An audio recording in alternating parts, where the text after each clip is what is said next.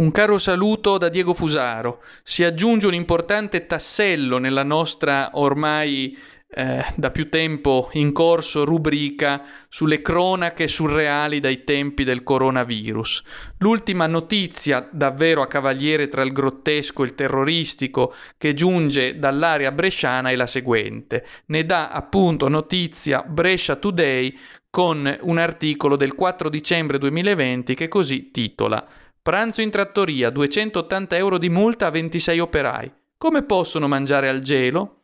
Così seguita l'articolo di Brescia Today che leggo. La figlia di uno degli operai multati per aver pranzato in un'osteria di Gavardo ha scritto al premier Conte: calpestata la dignità dei lavoratori, non si può ridurre un uomo che lavora onestamente da 51 anni a mangiare al freddo sotto la neve.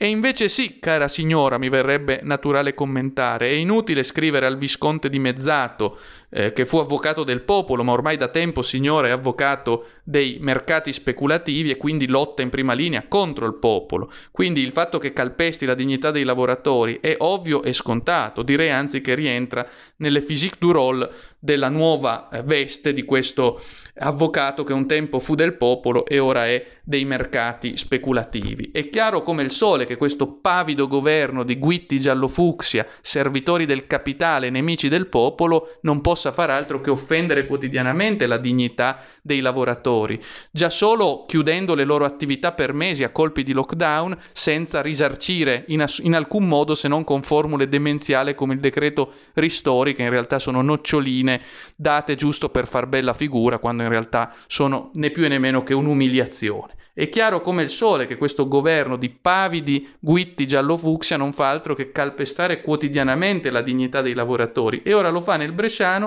multando degli operai perché mangiano al coperto mentre fuori si gela e dovrebbero invece anche sopra i 50 anni mangiare fuori per evitare il contagio. In nome del contagio e della necessità di evitare la diffusione del virus umiliano quotidianamente la dignità dei lavoratori, costringendoli, è accaduto a Brescia, a mangiare all'aperto e multandoli se osano mangiare al chiuso, evitando il freddo e mangiando come cristiani.